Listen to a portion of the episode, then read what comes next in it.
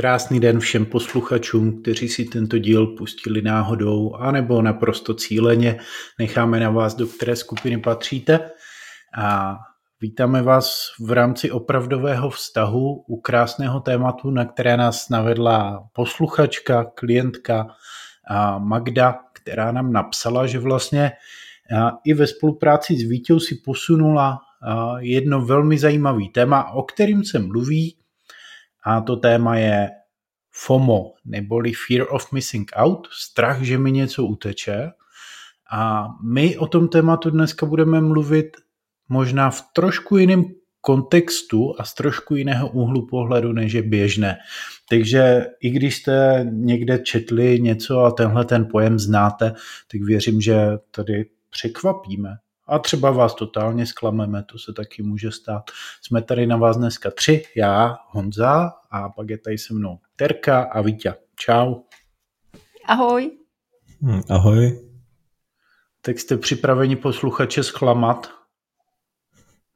No jasně, ale znáš to, dojít tu cestu do konce nebo zemřít v průběhu, to je v pohodě obojí.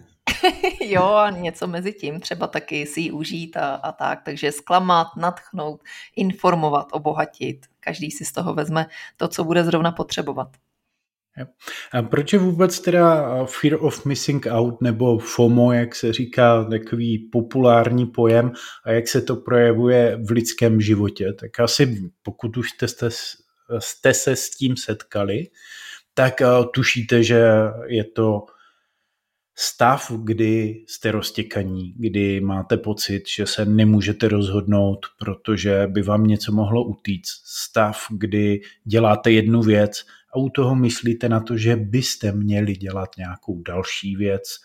A nebo porovnáváte neustále svůj život s něčím tam venku a říkáte si, je to dost, mám už tedy jako to nejlepší, co můžu mít, využívám naplno svůj potenciál, no a další a další blbinky, které nám dokáže mozek nabídnout. Ono, když tohle to pak žijeme, tak eh, ve vztahu to dovede nadělat velmi pěknou paseku, což tady pár příkladů dáme, ale i v životě jednotlivce to dovede nadělat paseku mnohdy ještě horší. Mm-hmm. A hlavně v dnešní skvělé a moderní době, jo, kdy kolem sebe máte milion, milion informací, dostupností, milion variant, kudy byste se mohli vydat, ať už teď jako vztahově, partnersky, pracovně, tlačí na nás sociální sítě, to znamená srovnávání, je tady obrovsky devastující. Takže je to jako velmi široké a téma. Já doufám, že se nám ho tady podaří eh, zúžit a vypíchnout to nejdůležitější, abyste si z tohoto užitečné odnesli. Hmm, no jasně, tohle téma je hodně široké. My totiž, když jsme se o tom chviličku pobavili předtím, než jsme spustili nahrávání, no tak eh, se ukázalo, že to může mít úplně eh, protikladné polohy. Jo? A já třeba řeknu to, čeho jsem si tady všiml já, jo? jak široký to téma je podstatě pojďte si představit, že česky je to něco jako mám pocit, že mi něco uteče. Jo?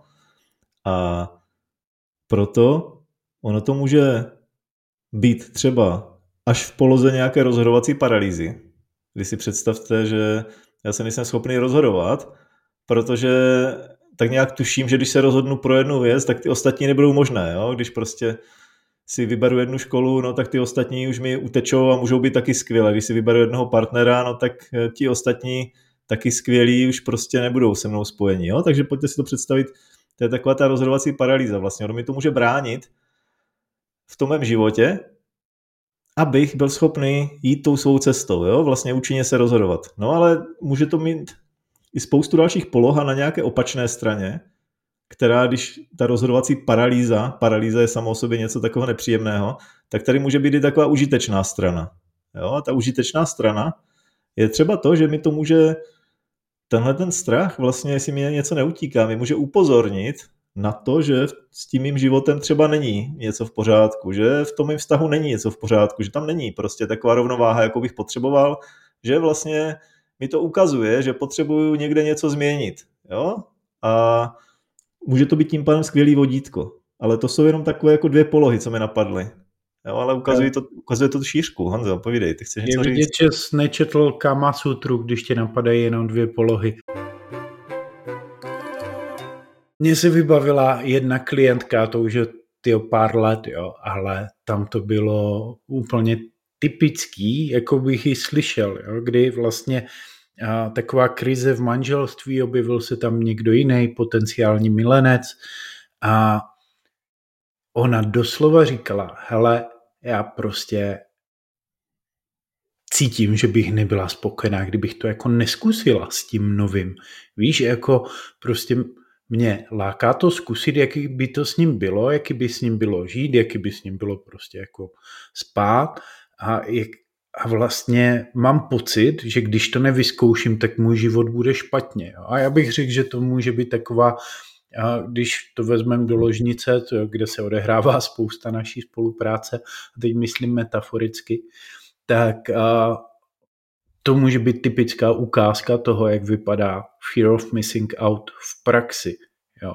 Máte pocit, že si nemůžete vybrat, protože přesně jak říkal Vítě, když si vyberu, tak ostatní možnosti jako nebudou dostupné. A co pak s tím, že? Mm-hmm. Jo, jo. Ty jsi ukázal ještě polohu vlastně ochutnávání, jo? to tady ještě nebylo. Takže to jsme tak rozšířili na trůhelník a teď už to je takový hezký. Terez, jo, jo, jo, no, já z toho ještě udělám jako čtverec, uh, protože tam je ještě jeden úhel pohledu a to je, kdy klienti s ním hodně chodí do spolupráce, že se jako rozhodnou, ale nemůžou se zbavit těch pochybností. Jestli to vlastně jako bylo správný rozhodnutí. Jo? Neustále pochybnosti, jestli právě není ještě někde něco lepšího, kvalitnějšího. To znamená obrovská pochybnost o vlastním rozhodnutí. A teď otázka, jestli to je pochybnost o rozhodnutí nebo o sobě, o svém směru. Jo, já si troufnu tvrdit, že čím víc jsme vzdálení vlastně jako sami od sebe a od toho, kým jsme zrovna v tuhle fázi života, tak tím se nám ta poloha jako rozšiřuje, protože se začínáš rozhlížet, jo? ale ve chvíli, kdy seš, řekněme v nějakém jako středu, víš směr, cítíš ho, tak eh, nevidíš tolik variant, protože je nevyhledáváš, protože je nepotřebuješ pro ten život, protože cítíš, že to, co v tom životě máš poskládané, je správně. Takže ty vlastně říkáš, že když někdo čelí silnému FOMO, tak že to může být tak, jak naznačoval Vítě, jako signál toho, že svůj život nemá úplně poskládaný tak, jak bych chtěl. Ano, teď tady jenom přikivuju. Jo? Jako z mé zkušenosti i s klienty si uvědomuji, že ve chvíli, kdy to takzvaně jako centralizovali u sebe, najednou začali mnohem víc vnímat, kdo jsou, kým jsou, jakým směrem jdou, jakou vnímají motivaci, co je pro ně důležité, tak bylo i mnohem jednodušší něčemu říct ano nebo ne. Najednou mnoha věcem oni věděli a cítili, že potřebují říct ne, protože je to jenom vzdaluje od toho směru, potažmo nějakých cílů, kam vlastně směřovali. Mm-hmm. Takže když jsme to ještě u toho rozhodnutí, tak ty říkáš, nemusí být jenom rozhodovací paralýza, ale můžou tam být i ty výčitky. Jo, to znamená, jestli jsem udělal dobře, jestli s tím tenhle partner, se kterým už jsem tady 10 let, jestli jako s ním mám být, nebo vlastně si mám tady najít Pepu Nováka, který vlastně se mi jaký líbí a mohlo být, s ním být zajímavější, ale vlastně říká, že tady nějaká centralizace, kdy, a to jsem pochopil, že tam používáš ty pojmy, pojmy cítím, jo, a tak, takže vlastně je to o nějakým jiným pojmutí, jo, je to o něčem širším, že se vlastně neopírám tolik o ty domněnky, myšlenky, ale že vlastně vedle toho mám ještě nějakou jinou oporu, jo, protože si pojďme říct, že ty myšlenky jsou takové, že můžu všechno spochybňovat, že já si řeknu, hele, s Pepou je mi dobře, ale pak tam automaticky přijde, no jo, ale co kdyby s Frantou bylo líp? No jasně. A, a co teprve takový Krištof? A nebo Václav? No. no to, je jako, to je pak jeden velký hořící bordel, jo.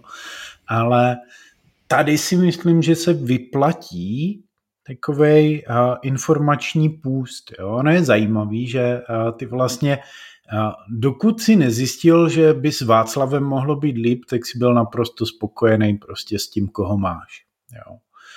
A jinými slovy, když nemáš přístup k některým informacím, tak jako ta tendence k porovnávání nebude tak velká. Když to vezmeme tady do historie, tak byly doby, kdy lidi neměli přístup k informacím skoro žádný a jediný, co měli na starosti, tak bylo ráno vstát prostě a postarat se o to, aby přežili do večera a případně si zajistili nějakou budoucnost vlastně i ve dnech příštích. Jo? A tam si neměl prostor myslet na blbosti, jak se říká, neměl si prostor, protože ti něco v životě uteče, protože v tom životě těch věcí bylo málo. A to paradoxně může být vlastně i ten přístup ve chvíli, kdy čelíš nějaké takovéto situaci, tak obrátit se k sobě a vlastně odříznout a všechny ty možnosti, které porovnáváš a informace, které tě vedou k porovnávání, alespoň na nějakou dobu, aby se vlastně zorientoval sám v sobě. Jenomže to je výzva dnešní doby. Jo. Dřív ti, řekněme, ty limity dávala společnost. Myslím, že o tomhle moc hezky mluví třeba Marian Jelínek.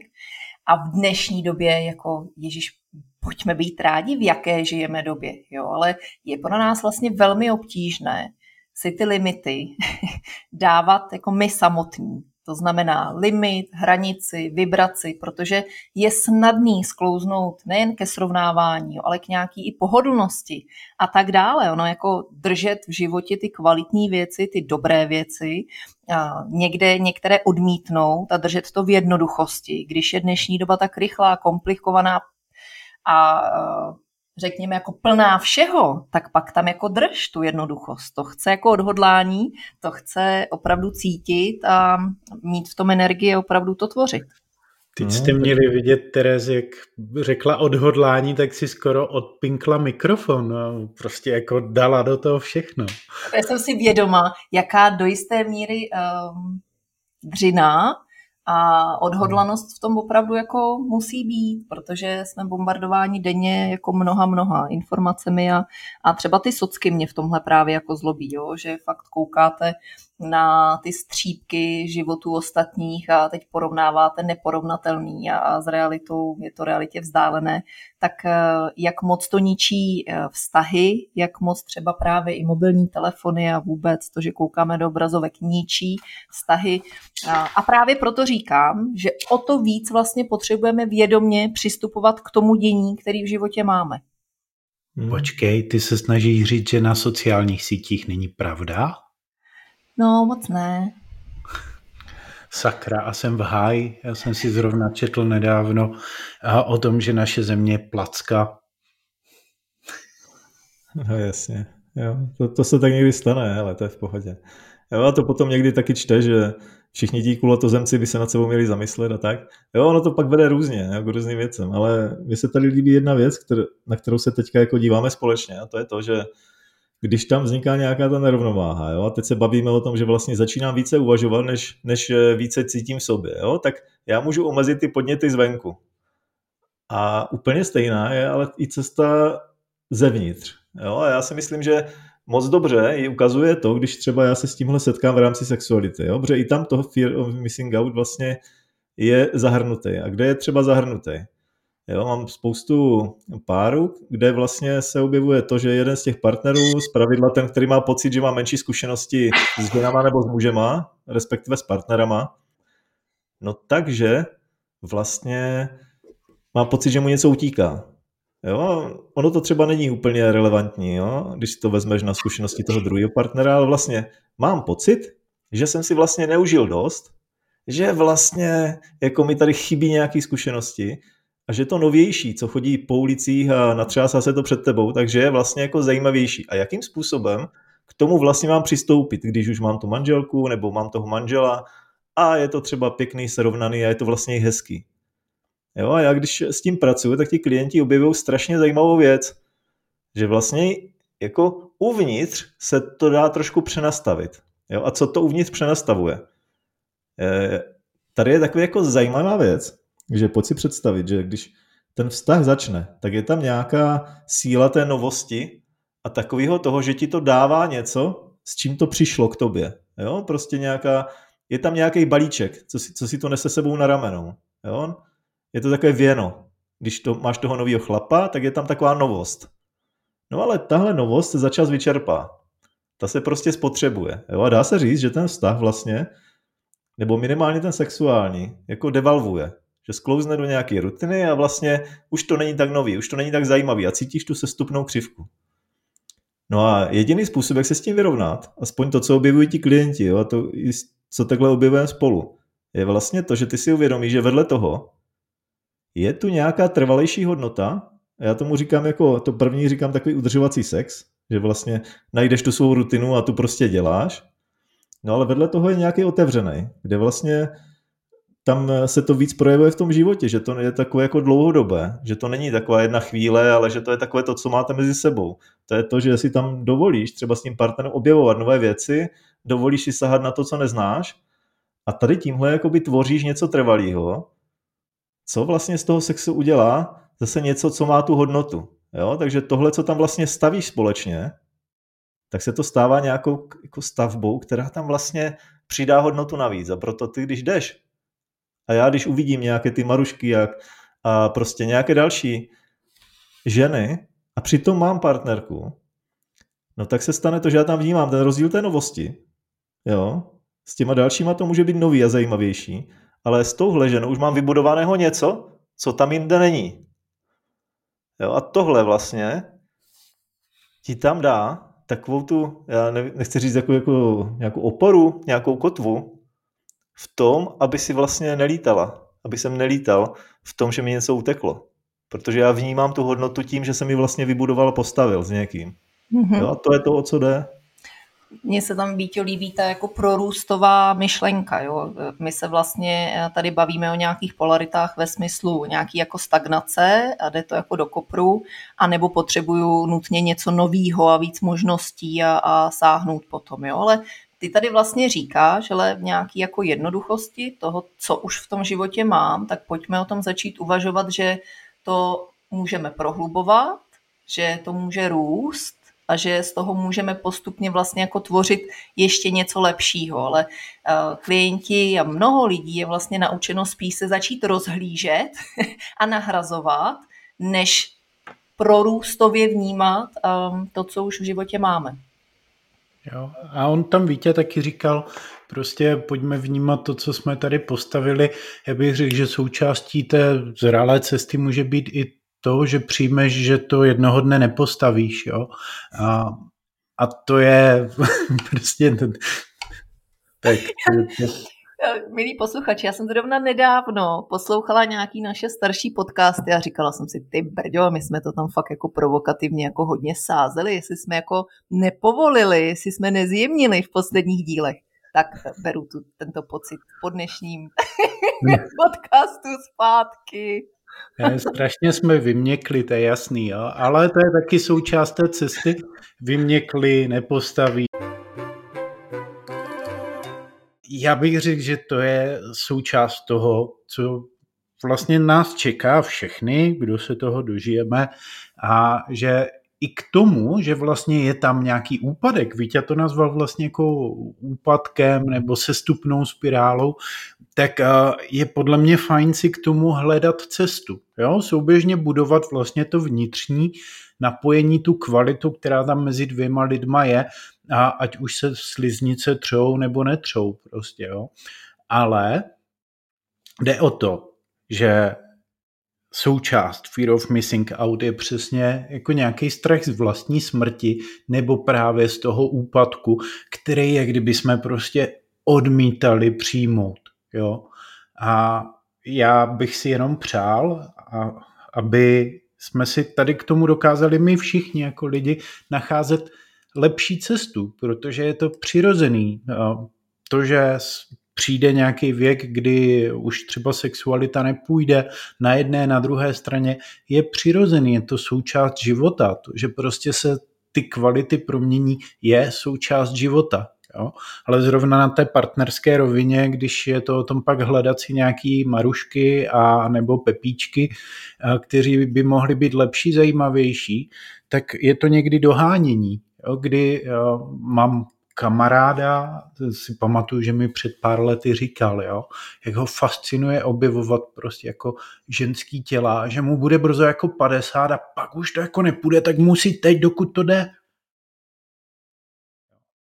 Tak jako dokud to jde, tak potřebuju stihnout všechno? No stejně nestihneš všechno.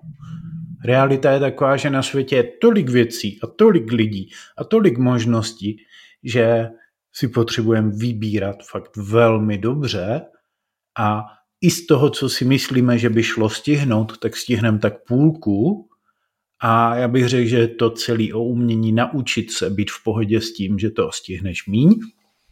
Mm-hmm. A i v pohodě s tím, že třeba o něco skvělého, co potenciálně fakt má všechny atributy k tomu, aby skvělý bylo, tak eh, že si počkáš, nebo to odložíš, anebo o to prostě přijdeš, protože to teď dává tak obrovský smysl, že je to v pořádku.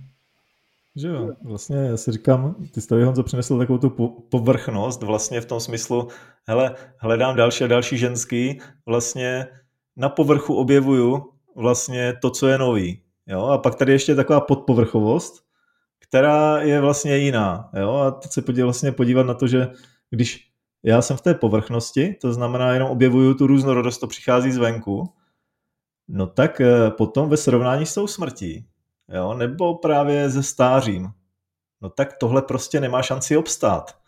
Proto je tam ten strach, že po té 50 se už se mu prostě nepostaví, nebo že už to nebude, nebude zajímavý pro ty partnerky, nebo ani pro něj, jako pak se mu nepostaví, jo, to je úplně jedno, jo, ale to důležité je, že vlastně tohle neobstojí proti těm věcem, které tady byly vždycky, jako je ta smrt, jako je to stáří. Já jsem zrovna teďka měl eh, jednu hodinu, kde jsme se toho stáří trošku dotkli. Jo, a vlastně, co je to, co obstojí vedle něčeho takový, tak jako silného, jo, čemu vlastně neutečeš, co ti změní ty tvé fyzické možnosti, co změní to tvé tělo, co změní úplně všechno, co jsi schopná udělat se sebou a s okolím. No tak co tam vlastně obstojí? No jedině to, co není založené na té povrchnosti, ale co je pod tím povrchem. Jo? Kdy v sobě najdeš nějakou tu odpor, oporu toho, co v sobě vlastně buduješ, kdy to, co je pod tím povrchem, skutečně může obstát. Jo? Ale to, co je na tom povrchu, tak bude smeteno. Jo? Jo, to bylo moudrý, Vítě. To je velká moudrá myšlenka. Jo, tak se poplácáme po zádech a půjdeme, ne? Já to bych nechala fakt doznít tady jako minutou ticha klidně. ne, jo. Po minutě už to nikdo nebude poslouchat tady, takže, ale jako zajímavá myšlenka. Ale chápeš, jako kontakt s vlastní smrtelností, to jako chce chvilku ticha hmm. a klidu. Hm? Jo. Vlastně se tady snažíme říct, aspoň mám ten pocit, že vést obyčejný, poklidný život, ve kterým jsou věci, které jsme si vybrali a cítíme, že jsou správně, tak je vlastně v pořádku. Ono to jsou, souladí, to je divný slovo, jo, ale souzní to a s tím, co se snažíme předávat celou dobu, že jo, lepší ty, lepší vztahy, lepší život, opravdový život je takový, který žiju v souladu se svojí přirozeností a nepotřebuju vlastně do něho spát další věci. Mám pocit, že to je podobný jako marketingový slogan, že když píšete nějaký dobrý marketingový text nebo reklamní text, tak eh, se říká, že nejlepší reklamní text je ten, ze kterého už nemáš co odebrat. Že je to tak zredukované na jedno jasné sdělení, že už nemáš co odebrat, protože by to nefungovalo. Ne takovej, do kterého furt můžeš něco přidávat. Jo. A tak si říkám, jak by vlastně vypadal život, který si poskládáte tak, že už z něho jako nejde nic odebrat, protože by to ztratilo objektivně nějakou kvalitu, ale není potřeba tam nic přidávat, protože funguje tak, jak chcete. Ale není nic proti tomu uh, si to jako okořeňovat vlastně jako společně, jo? že Někom to teď může zbudit e, takovou jako nudu, jo? takže je to jako jednoduchý, dobře, cítím, že to je pro mě jako správně, takový ten obyčejný, klidný, ale já myslím, že v tom může být jako obrovská míra právě jako dobrodružství a zrušení, když z toho, co jste si vybrali, tak e, se učíte a postupně to roste a zlepšuje se. A občas tam právě jako přizvete nějaký samozřejmě jako koření, ať už to může být jako životní třeba cestování a tak dále, poznáváte lidi, a že se jako učíte tím životem, tak uh, mě to připomíná ještě Honzí jako jednu otázku, když se ti někdo zeptá, jak se máš a jestli je něco, co by si ve svém životě změnil nebo změnila. Tak je krásný vlastně říct, hele, mám se dobře, tvořím to tak, jak potřebuju, mám tam věci, práci a lidi, které jsem si vybrala, nesu za to zodpovědnost a vlastně bych teď jako nezměnila nic. Ale ono se to samozřejmě postupně jako vytváří a roste, ale, ale teď, jak jsem, tak nemám potřebu změnit nic. Já bych vyměnil Frantu. Aha. Aha. Pak je tady ale ještě jedna rovina a mám pocit, že totiž, eh, jak nám Madla psala ten e-mail eh, s návrhem na téma podcastu, takže tam eh, pojmenovávala ještě jednu rovinu, která nám tady zatím uniká a týká se právě toho fear of missing out. A to jsou takové ty situace, kdy vlastně něco dělám, ale pořád mi hlavou běží, že bych měl dělat něco jiného. A nebo si teda řeknu, že se zastavím na chvilku a věnuju čas sobě a u toho mi běží, měl bych běhat, abych teda jako vypadal líp, jo? nebo uh, Terka se ptá, jestli Magda nebo Madla, ale ona je Magdaléna a podepsala se jako Madla, takže vlastně jako v pořádku. Evidentně používá obojí. Dobře. no každopádně teda jako uh, sedím a a jsem myšlenkama vlastně v, v, pořád v nějakým měl bych. Měl bych a dělat víc pro naše podnikání, abychom teda byli tlustí a zazobaní prostě a nemuseli už nikdy na nic šáhnout. Měl bych víc sportovat, abych nebyl zas tak tlustý, ale byl hezky vysportovaný. Jo? Měl bych x, y, z, že doplňte si sami a vlastně jsi pořád u něčeho, co bys měl protože pak ten život bude jako dobrý. A mhm. nebo protože jinak ti to uteče. Jo, jo, jo, to, to jste dělal skvělou rovinu. Já si myslím, že s tímhle se stotožní spousta lidí. Jo. Já pamatuju přesně na velké období, kdy jsem to takhle měl. Jo, a za mě to je prostě takový jako hodně přirozený vývoj, jo, že se přes tohle potřebuješ dostat. Jo. To je nějaká taková, takový ukazatel na cestě, tomu, aby člověk mohl být vlastně úplnější. Jo? A proč, proč si to myslím, že to tak je, že to je nějaký ukazatel na cestě? No, protože když, když jako tady tyhle ty výčitky, jak ty říkáš, máš, jo, když já jsem je nějak cítil, když jsem je nesl, no tak eh, z toho mýho pohledu to vlastně bylo o tom, že já jsem tam něco důležitého vlastně v sobě, v sobě necítil. Jo? To, co jsem necítil, bylo to, že dovedu žít jako příjemný život tady a teď. Jo? Že vlastně měl jsem tu představu, hej, tak já musím tohle vybudovat, tohle vybudovat, abych měl klid. Musím tohle, tohle udělat, abych na důchod si měl dobře, nebo abych potom si měl pracovně dobře, nebo abych něco. Tak jako pořád jako pracuju, nedělá mi to dobře, abych v budoucnu mohl odpočívat. Jo? Že to je jenom taková ta cesta vlastně k tomu zastavit se, no ale to zastavení je ta smrt. Jo? A ta smrt prostě tam, když je takhle přítomná na tom konci, no tak je přítomná i v tom tvém životě, že ho vlastně nežiješ. A ten opak je žít ten život, kdy skutečně žiješ a to je takový to, že procházíš tím, co procházíš, dopadá na tebe to, co dopadá, ty máš nějakou tu svoji cestu, jak na to reagovat, jak to posouvat trošku k něčemu lepšímu, tím svým směrem a vlastně je ti v tom dobře. Jo? A když tohle máš, když tuhle živost vlastně v sobě máš, no tak uh, už není potřeba vlastně uvažovat tímhle směrem. Už to tam vůbec není, protože to je takový jako, to je takový jako lék na tuhle tu nemoc. No, tedy, ty jo, jo, jo, jak o tom Vítě mluvíš, tak uh, z mé zkušenosti s klienty, já si uvědomu, že tam chybí dvě věci. Možná víc, ale když bych to jako zúžila, ten pohled, tak je to laskavost, protože tam je obrovská kritičnost a sebekritika. Takže chybí laskavost. A na tu druhou stranu tam eh, pak chybí důslednost, protože tam převládá pohodlnost. A to jsou dvě esence, eh, které jsou jako lékem na tohle měl bych nebo měla bych, nebo možná o něco přicházím. Buď jsme jako velmi kritičtí a málo laskaví, anebo jsme pohodlní a ve skutečnosti vlastně spíš neumíme být důslední a opravdu to do svého života vpravit, protože jsme se proto ještě nerozhodli. A i tohle v sobě jde objevit, posílit, kultivovat, protože to jsou obrovsky důležitý uh, věci, které uh, ten život dělají lepšími. Laskavost a důslednost.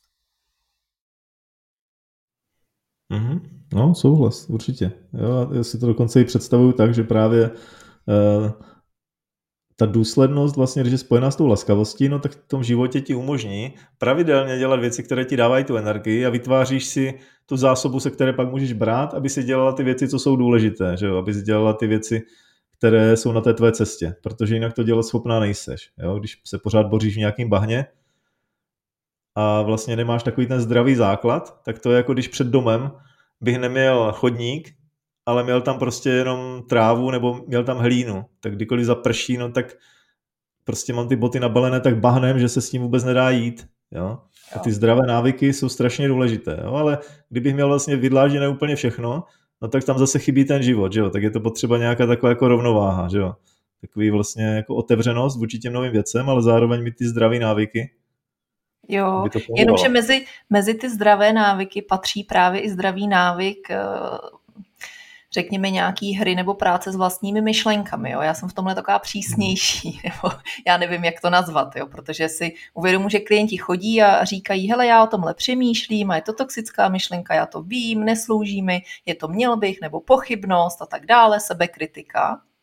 Ale ono opravdu někdy jako stačí si tohle přestat tolerovat a začít si tam vkládat myšlenky, které jsou v tom protipólu a teď nemyslím, že lakuješ na růžovo něco, něco co smrdí, ono to jako takhle snadný není, ale někdy si uvědomu, že chybí fakt to vnitřní rozhodnutí. Jo. Teď se mi vybavil příběh klienta, který byl zrovna jako firemní a povídali jsme si a on říkal, hele, já neustále jsem pod vlivem nějakých pochybností o sobě a jestli tyhle věci jako ve vedoucí pozici dělám dobře. A když jsme šli jako k jádru, tak ve finále jsme zjistili, že byl jenom velmi pohodlný si sednout, vzít papír a tušku a tu přípravu si napsat. Mnohem víc si toleroval to, že o tom bude přemýšlet a pochybovat a zvažovat a představovat si, jak to bude těžké, místo toho, aby si sedl a napsal čtyři postupy, jak třeba povede roční pohovory. A právě teď jo, jenom ten přísný ton, že někdy stačí se zvednout, jít, napsat si to, pracovat s vlastními myšlenkami nebo vstát a prostě si zacvičit. Tak a my samozřejmě nemůžeme vědět, co je funkční pro vás, proto tady popisujeme těch přístupů celou řadu a s tím, že pokud cítíte, že se vás tohle téma týká, tak klidně si zažádejte i o konzultaci u nás na webu opravdovývztah.cz v záložce konzultace. Vyplníte formulářík, je to zdarma, my vám pomůžeme vlastně si trošku odpřemýšlet, a odkud kam chcete jít a jak by se tam dalo dojít a pak se buď to domluvíme ne, nebo nedomluvíme na nějaké spolupráci, tak jako tak vy z toho budete benefitovat. Jo? Ale nejsme schopni vlastně ani do podcastu, ani do knížek, ani do článků, který píšeme, tak předat nějaký univerzální návod, který by byl platný pro všechny, protože je to vždycky individuální. Nicméně, pokud to s váma rezonovalo, to dnešní téma, poznali jste se v něm, tak uh, pojďte to využít, jo? protože to je podstata té naší práce. A my tady pak budeme sdílet třeba váš úspěšný příběh uh, o pár měsíců později. A nebo, nebo nějaký fuck up, že jo? To lidi pobaví víc. Než nějaký, to tam ne, já jsem zrovna chtěla říct prostě happy endy máme rádi, no tak jo, realita, chápu i fuck upy. Jo. Ale, ale skrze ty fuck upy se jde k těm happy endům. A, ale zrovna dneska mi psala jedna klientka, že má hrozný strach z té konzultace, protože prostě udělala nějaký předchozí špatné zkušenosti a s profesionálama, kteří jí prostě pomáhali. A, takže odradit jsme vás úplně nechtěli, ale fuck upy budou taky. Ano, a pojďte si jej vy dovolit dělat ve svém životě, že Nejlepší forma učení. Já bych řekl, že to je přesně to, že někdy můžeš považovat za fuck up, jakože něco opustíš, že opustíš nějakou myšlenku, která ti právě nedá spát a máš pocit, že ti to uteče, když na tom nebudeš dost dlouho dřít. Jo? Ono paradoxně z toho, když klienti dokážou opustit nějaký téma, který jim připadá životně důležitý, ale není jejich. Jo. A jenom jim strašně moc bere energii, tak z toho vyrůstají ty nejlepší věci, protože najednou tu energii věnují něčemu, co jim dává mnohem větší smysl, místo toho, aby se tady hnali za nějakou chimérou a příslibem toho, že wow, teď už teda ten život žiju fakt skvěle. Já jsem rád, že jsi to tady dál, Honzo, protože já mám takové podezření, že vlastně takový úplně největší osobnostní růst nebo takový největší lidský růst je na základě toho, že opustíš. Opustíš to, co ti neslouží, nebo to, co s tebou neladí. Že to opouštění je nesmírně těžké a proto je tak náročné i tím opravdovým růstem, protože potřebuješ opustit spoustu věcí. V sobě no, i kolem sebe. Protože když opouštíš, tak často jdeš do toho, co neznáš je to jiný, nikdy jsi tam nebyl, nebyla, nemáme tu představu a právě proto jako klobouk dolů před každým, kdo tohle dokáže, jako opustit, rozhodnout se, jo, udělat nějakou životní změnu. Já v tomhle kontextu, kontextu miluju otázku, jak ti to slouží, nebo jestli je to pro tebe užitečný. To tady zaznělo v podcastech už taky mnohokrát a já si ji fakt jako pokládám celkem často. To totiž je od jednání, které se opakuje, nebo i týkající se myšlenek. Jo? Jak ti tahle myšlenka užitečně slouží? Nebo způsob, jak o té situaci uvažuješ, jak ti slouží. Je to užitečný? Když pro sebe samozřejmě jako eh, chcete nacházet a hledat tu kvalitu. Hmm. Když jsme u toho opouštění, tak já si říkám, jestli dokážeme opustit tenhle podcast. Tak ahoj. Proč zatím ne, jako. to je v pohodě, natočili jsme i pár dalších dílů, takže za mě dobrý, ale myslím, že to můžeme pomalu směřovat k závěru. Nicméně, milí posluchači, pokud vás naše podcasty baví, tak možná to víte, možná ne, máme taky prémiovou verzi na Hero Hero, kde si můžete pustit díl třeba o životní cykličnosti, anebo velmi a, zajímavý téma, když se vás ex-partner rozhodne zničit. A máme tam a, taky stupně zrání vlastně u žen, a jak nás ovlivňují kulturní stereotypy, spoustu, spoustu, už asi 20 dílů nad rámec toho, co znáte ze Spotify nebo z Apple podcastu. Takže pokud vás to baví, pojďte dát šanci Hero Hero. Je to normálně herohero.co lomeno opravdový vztah. My vás rádi uslyšíme i tam a navíc máme možnost mnohem větší tam s váma interagovat. Tak jako tak se budeme těšit u dalšího dílu, ať už tam či onam. Mm-hmm. Naslyšenou. Mějte se krásně. Čau, čau.